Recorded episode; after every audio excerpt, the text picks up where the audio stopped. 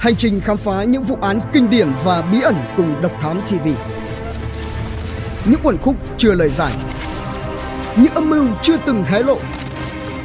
Những sự thật đang bị che giấu. Tất cả sẽ có tại Độc Thám TV. Tội ác mang tên cyanua đã trở thành nỗi khiếp sợ ám ảnh đối với nhiều người bởi bất cứ ai bị dính chất độc đều không thoát khỏi lưỡi hái tử thần chỉ trong tích tắc.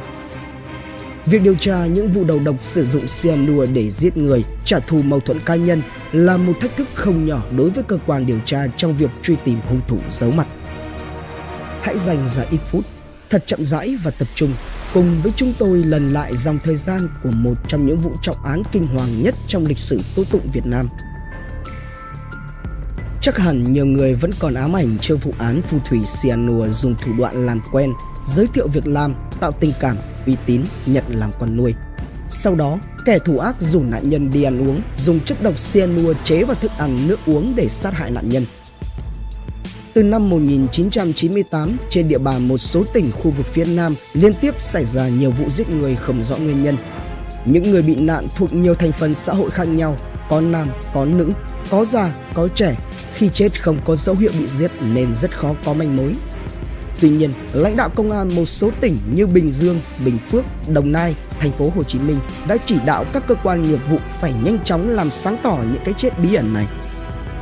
Sau khi nghiên cứu sơ bộ các vụ chết đột ngột, cơ quan điều tra công an tỉnh Bình Dương vào cuộc xác định được đối tượng nữ có tiền án về lừa đảo nhưng bị nghi là từng giết người bằng phương pháp đầu độc. Tên họ đầy đủ của người đàn bà này là Lê Thanh Vân, sinh năm 1956, ngụ phường 11, quận 10, thành phố Hồ Chí Minh. Nếu như có danh sách tội phạm tàn ác nhất lịch sử tố tụng Việt Nam thì có lẽ Lê Thành Vân sẽ dễ dàng độc chiếm ngôi vị số 1 và cũng nằm trong số những sát nhân hàng loạt của thế giới. Nhờ gương mặt khả ái, duyên dáng, cách nói chuyện lôi cuốn và những kiến thức về hóa học, Lê Thành Vân đã khiến cho hàng chục người trở thành nạn nhân – Vũ khí mà thị sử dụng là sát thủ vô hình có tên cyanua.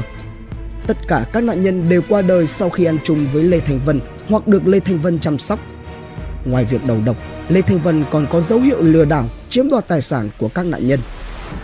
Các điều tra viên nhận định là một y sĩ, Thị biết sử dụng cyanua là độc chất cực hiếm để giết người mà không để lại dấu vết. Thậm chí cả nạn nhân thoát hiểm cũng không nghĩ mình đã bị đầu độc. Trước khi chết, các nạn nhân đều có những triệu chứng giống nhau. Chóng mặt, nhức đầu, cảm giác sợ hãi, co giật, nhịp thở chậm, yếu dần, nhịp tim rời rạc, chân tay lạnh, co cứng và tử vong. Trong mấy năm trời, cơ quan cảnh sát điều tra Bộ Công an và công an các tỉnh phối hợp điều tra và kết luận hung thủ sử dụng chất độc giết người, cướp tài sản. Có 13 người bị giết, một kỷ lục trọng án mà đến nay chưa lặp lại. Tuy nhiên, Kể cả sau khi Lê Thanh Vân ra pháp trường, vẫn còn rất nhiều điều bí ẩn trong các vụ án chưa được giải mã. Các tài liệu trong vụ án cho thấy Lê Thanh Vân còn liên quan trực tiếp đến các vụ án khác, gồm 16 người bị đầu độc, trong đó có 3 người chết, 13 người thoát chết nhờ được cấp cứu kịp thời. Quá khứ tội lỗi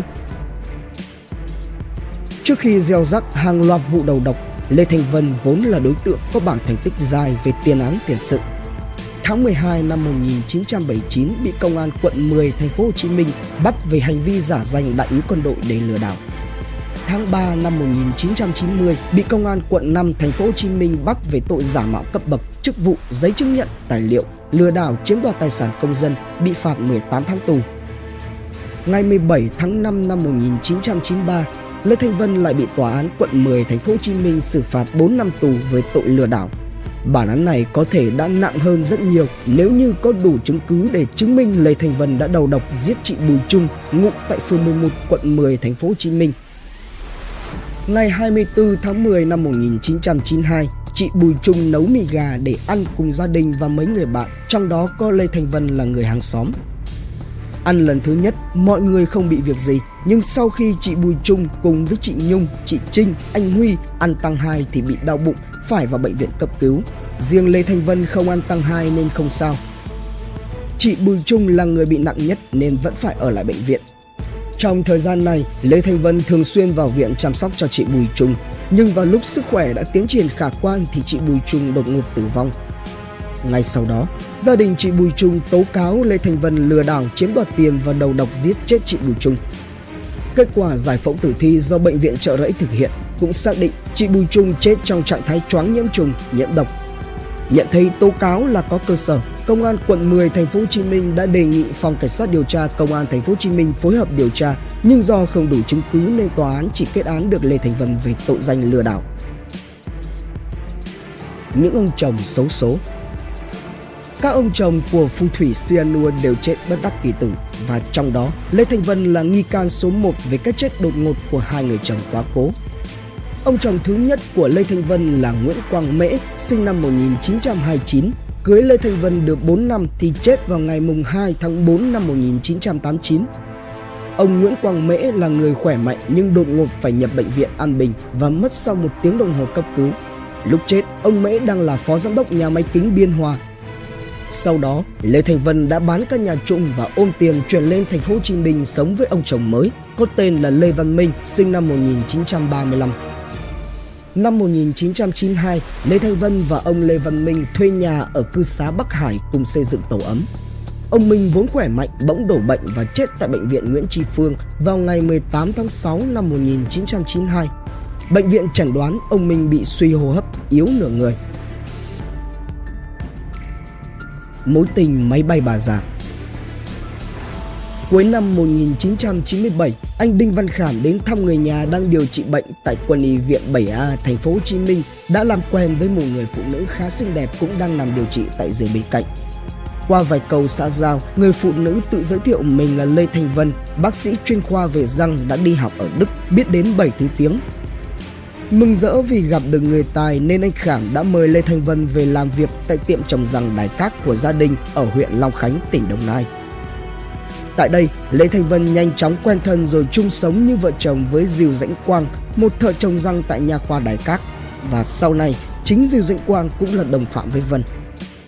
Do làm ăn khó khăn, bà Võ Thị Lý, tức mẹ của anh Đinh Văn Khảm có ý định cho chồng hờ của Vân nghỉ việc. Vân lấy rất làm khó chịu hơn nữa lại thấy bà Lý có tiền nên nảy sinh ý định ra tay sát hại bà Lý. Vào tối ngày 3 tháng 1 năm 1998, khi xếp vắng nhà, Vân đã ra tay giết người bằng cách lém bỏ chất độc cyanua vào ly nước chanh cho bà Lý uống. Khoảng 30 phút sau, bà Lý la đau đầu, khó thở, mắt trợn ngược, chân tay lạnh và co cứng, không nói được lời nào. Để cho phải đạo, Lê Thanh Vân và Diều Dạnh Quang đã đưa bà Lý đi cấp cứu nhưng đến khuya thì bà qua đời và ngay sau đó Vân trở về lục giỏ của bà Lý lấy đi 900.000 đồng đút túi.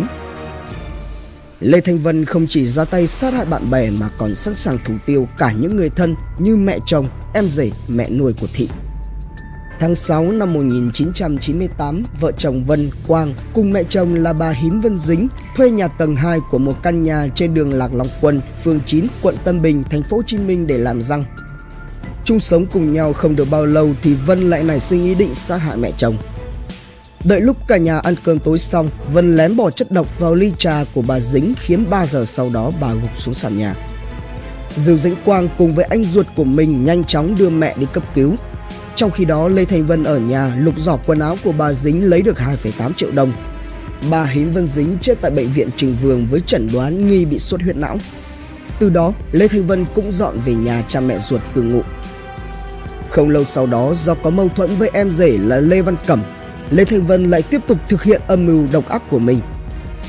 Cuối tháng 2 năm 1999, Vân điện thoại mời anh Cẩm đến nhà cha mẹ ruột để giới thiệu anh Cẩm xây nhà cho một người quen.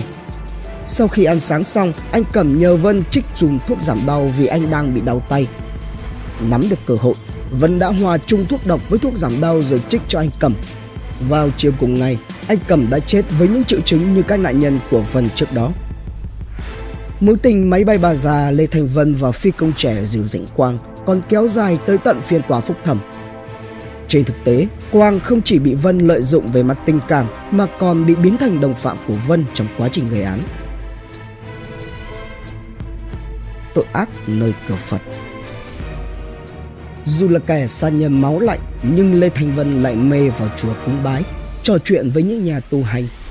Trong vụ án giết hại ông Khiêm, kế hoạch giết người cướp xe được Vân dựng lên quá nhẫn tâm và độc ác. Sáng ngày 4 tháng 9 năm 1999, Lê Thanh Vân rủ ông Khiêm đi chùa cúng, chọn ngày tốt để nhờ ông Khiêm khởi công sửa chữa nhà mẹ của Vân. Ông Khiêm không mảy may nghi ngờ mượn chiếc Dream 2 của một người bạn chở Vân Bon Bon chạy về hướng chùa Tây Tạng, tọa lạc tại thị xã Thủ Dầu Một, tỉnh Bình Dương. Khi hai người vào quán ăn trưa, ông Khiêm lấy chai rượu thuốc mang theo trong người rót ra uống. Lợi dụng lúc ông Khiêm đi vệ sinh, Vân rắc ngay chất độc cyanua vào ly rượu. Ông Khiêm quay ra uống hết ly rượu độc liền tiêu mệt. Sau khi ăn uống xong, Lê Thanh Vân kéo ông Khiêm lên chùa Tây Tạng lễ bái. Khi đến cửa Phật, Vân vào trò chuyện với các sư, riêng ông Khiêm trúng độc và nằm chết gục cạnh gốc cây bên lối đường đi trong chùa. Nghe các sư báo tin dữ, Vân liền giả bộ hớt hải chạy ra rồi ngồi bên xác nạn nhân than khóc. Ý định ca bài tổng mã cùng chiếc xe Dream 2 của Vân lại tan thành mây khói khi cơ quan cảnh sát điều tra công an tỉnh Bình Dương đã nhanh chóng đến khám nghiệm hiện trường, tiến hành tạm giữ xe máy. Vụ lừa đảo tìm bán cà phê Tháng 5 năm 2000, Lê Thanh Vân đến nhà anh Lý Hồng Sơn ở tỉnh Đắk Lắk yêu cầu cho thị bán giúp 20 tấn cà phê với giá 15.000 đồng mỗi kg, trong khi giá thị trường chưa đến 10.000 đồng mỗi kg, nhưng anh Sơn không có cà phê. Ngày 19 tháng 5 năm 2000, Lê Thanh Vân đến nhà anh Dưỡng ở huyện Bù Đăng, tỉnh Bình Phước, nói để thị bán giúp cà phê với giá 13.000 đồng một kg, cao hơn nhiều so với giá thị trường. Và tin lời Vân, anh Dưỡng đã giao 1,2 tấn cà phê và Vân đã ôm tiền bỏ đi mất dạng hai cái chết bí ẩn. Vào sáng ngày 28 tháng 6 năm 2000, xe khách mang biển kiểm soát 53L3259 xuất bến AEK, tỉnh Đắk Lắk về thành phố Hồ Chí Minh. Dọc đường, bà chủ xe là Trần Thị Sinh, sinh năm 1950, ngụ xã Định Hòa, thị xã Thủ Dầu Một, tỉnh Bình Dương, thấy trong người mệt mỏi, đau đầu và bị nôn ói. Khoảng 15 giờ cùng ngày, xe về đến thành phố Hồ Chí Minh. Bà Sinh mặt tái nhợt, chân tay lạnh, co rúm, phải vào cấp cứu tại bệnh viện nhân dân Gia Định. Xác định bà Sinh bị ngộ độc thức ăn, các bác sĩ đã tiến hành cấp cứu cho bà nằm lại để điều trị và vào ngày hôm sau, 29 tháng 6 năm 2000, bà dần dần hồi phục. Thế nhưng, vào sáng ngày 1 tháng 7 năm 2000, bà đến bến xe miền Đông để đi viếng tang ông Nguyễn Văn Đông, sinh năm 1955 ngụ Bình Dương, là tài xế lái thuê xe 53L3259 thì bà Sinh lại gục xuống bàn, hôn mê ngay trước cổng bến xe. Và 9 giờ 15 phút cùng ngày bà đã qua đời ở bệnh viện. Có điều lạ là trước đó, vào 29 tháng 6 năm 2000, khi tới bệnh viện nhân dân Gia Định thăm bà Sinh, chính ông Đông cũng đột quỵ hôn mê. Các bác sĩ tập trung cấp cứu nhưng ông đã qua đời tài xế Nguyễn Văn Đông đang khỏe mạnh vào bệnh viện thăm bệnh nhân bỗng dưng bị ngất rồi tử vong. Bà Sinh ra viện đi đám tang ông Đông cũng ngất xỉu rồi chết. Hai cái chết trùng hợp kỳ lạ tạo nên sự hoài nghi. Đặc biệt, lúc gia đình nạn nhân đang tang ra bối rối thì một phụ nữ là Lê Thanh Vân đưa cho thân nhân bà Sinh một tờ giấy viết tay với nội dung là bà Sinh đã bán cho Vân chiếc ô tô khách hiệu Asia biển kiểm soát 53L3259 với giá 200 triệu đồng vào 5 ngày trước đó.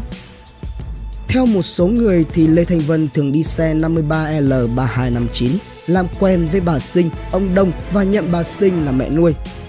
Song thân nhân của bà Sinh nghi ngờ cương quyết không chấp nhận bởi lẽ mọi chuyện diễn ra quá đột ngột và trước khi bà sinh chết, họ không hề được bà bàn bạc gì về việc bán chiếc cần câu cơm của gia đình. Do đó, ông Phạm Văn Thanh, chồng của bà Sinh đã làm đơn gửi cơ quan cảnh sát điều tra công an tỉnh Bình Dương đề nghị điều tra làm rõ cái chết bất đắc kỳ tử của vợ ông cũng như tài sản của gia đình là chiếc xe khách 53L3259 lúc này Vân đã quản lý. Rất nhiều điều bí ẩn xung quanh cái chết của bà Sinh và tài xế Đông. Một người lạ bỗng dưng xuất hiện trong đám tang Vụ giao dịch mua bán xe ô tô khách vốn là cần câu cơm của gia đình. màu giấy viết tay. Kính mời quý vị và các bạn cùng đón xem phần 2 Phù thủy Sianua Lê Thanh Vân tại Độc Thám TV. Hành trình khám phá những vụ án kinh điển và bí ẩn cùng Độc Thám TV. Những quần khúc chưa lời giải. Những âm mưu chưa từng hé lộ những sự thật đang bị che giấu. Tất cả sẽ có tại Độc Thám TV.